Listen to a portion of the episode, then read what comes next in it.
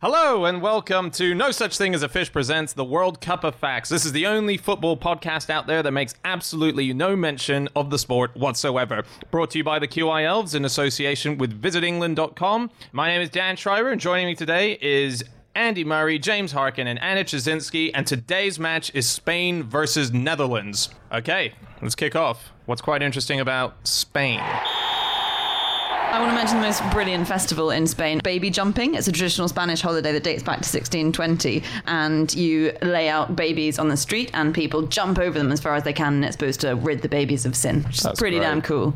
Brilliant. Unless it's your baby. I have a matching festival which involves goat tossing.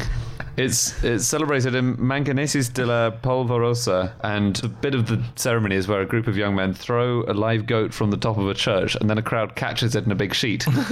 so it's but animal rights groups got very annoyed about this. and Oh, the- health the- and safety gone the mad. practice was banned, and um, but they did throw one in the 2014 celebration. they have rat tossing as well, a rat tossing festival. Um, it's in El Puig in Spain. I don't know if that's how you pronounce it. They love to toss animals.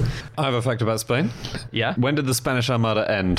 1588. No, no, no, no. It's still going. What? Yep, the Spanish Navy is still called the Armada Española. Well, Spain produces more wine than France. It has Really? the largest area of vineyards in the world, and last year, for the first time, it overtook France in wine production. Wow. Yeah. Also, they produce a lot of rabbits.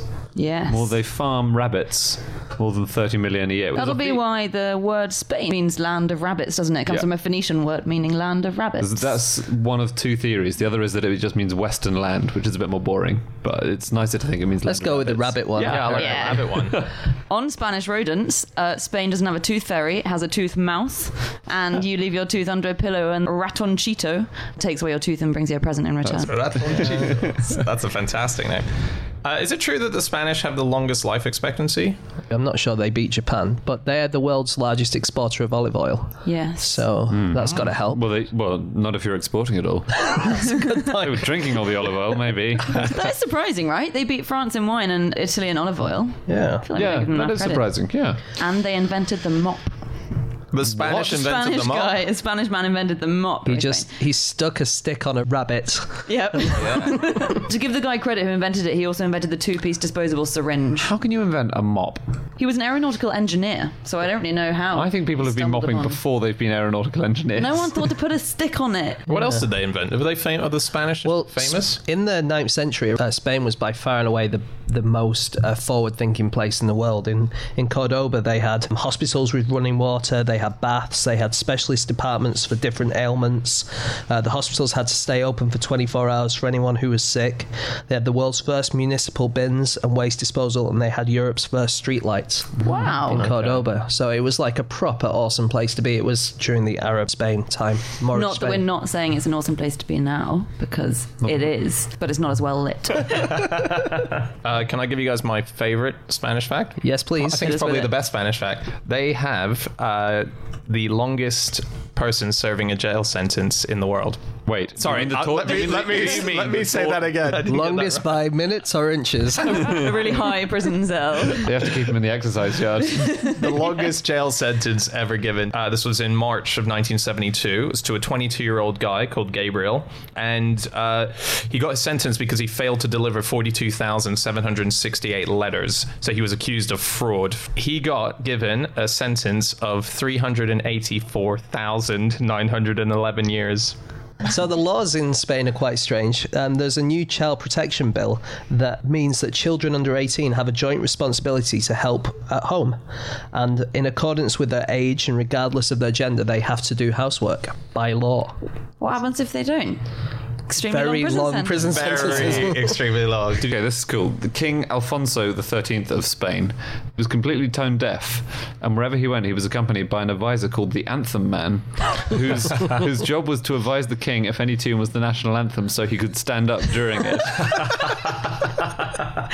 what a sweet job to audition for. then Can you you imagine could- the interview for that job? Yeah, but you could just any old music. Oh, it's a national anthem again. there's an ice cream van going by. Oh no, it's a national anthem. Okay, that was the halftime whistle there, which means it's time for our halftime show, which is brought to you by visitengland.com, and that comes in the form of a QI quiz. We've got three questions for you to ponder over as we make our way to the second half. So the first question is from James. Yes, my first question is Where in England do they make delicious brown ale? Okay. Question number two from Andy.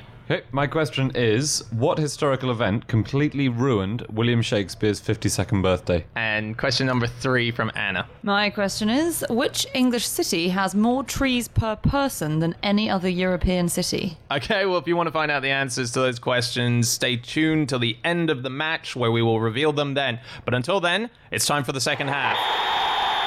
And it's the Netherlands. What have we got?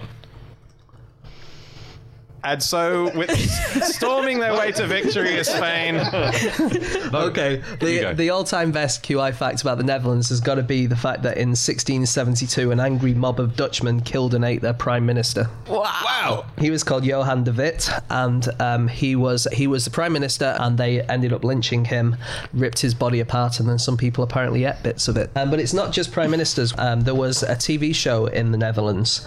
Uh, it was called Proof Koningen. That is absolutely not how to pronounce that word. And the two presenters underwent surgery to remove, remove small pieces of flesh from their bodies and ate each other. That was broadcast. It was broadcast, and um, one of the presenters says, It was just a few centimetres of meat, and now I have a good story about that scar. It's like Come Dine With Me, but it's just Come Dine Me. So if you want to insult someone in Dutch, you accuse them of having an illness, and loads of their swear words and insults are things like I won't be able to pronounce any of these. Clereligia is a slang word meaning cholera sufferer. Kriegjetering is catch the tuberculosis. Opleuren is literally to tuberculosis off. Tuberculosis Tuberculosis off. Get the Uh, tuberculosis out of here. Canker, the word for cancer, you just shout canker at people or get cancer at people. Get cancer. Oh, tuberculosis yourself. Like, yeah. I want to hear those. We should I start know. using that. there must be mild ones as Yeah, well, like- like, oh, eczema, eczema Yeah. yourself. Yeah, yeah. Snotty nose. Yeah.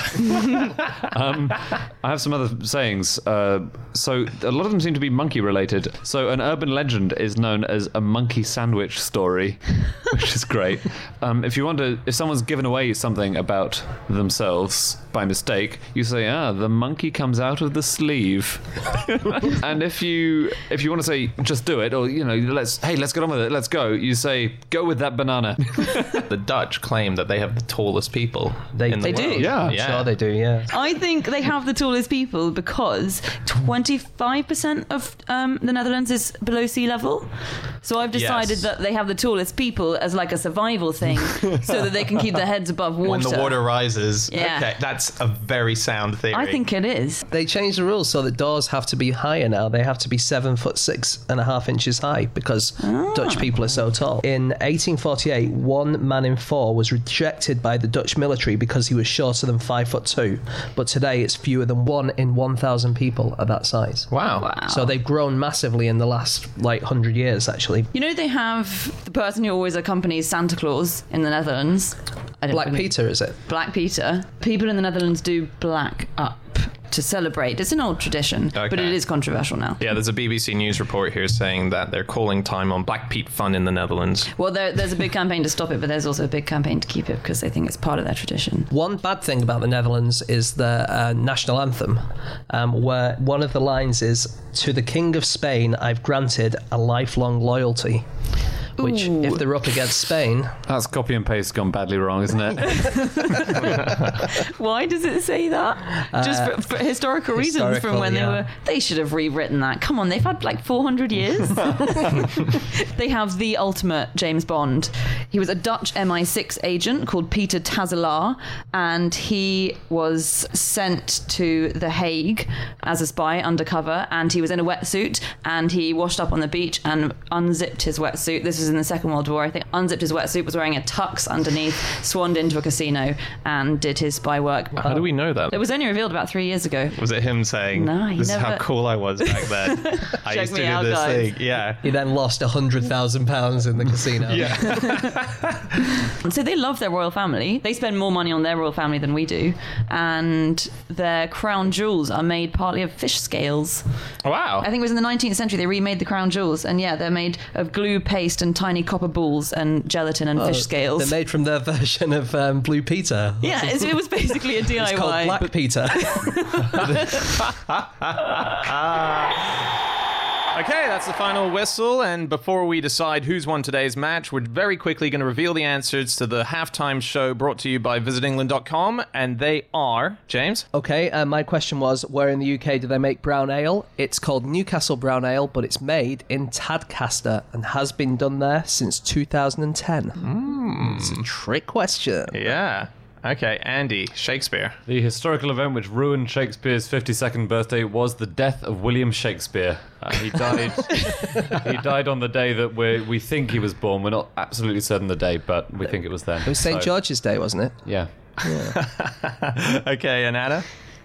Yes, the city in England that has more trees per person than any other European city is the lovely, verdant Sheffield. Sheffield. Nice. Okay, well, they're the answers, but now it's time to decide who has won today's match. Is it Spain or is it Netherlands? And I'm going to Andy for today's decision. Uh, I like the idea of the Tooth Fairy being a mouse. Yeah. So I'm going to say Spain. Okay. That's yeah, good call. I like it. All right, so Spain make it through to the next round. That's the end of our match. Um, if you fancy winning some QI goodies, uh, you can head on over to visitengland.com where they're going to be running another competition.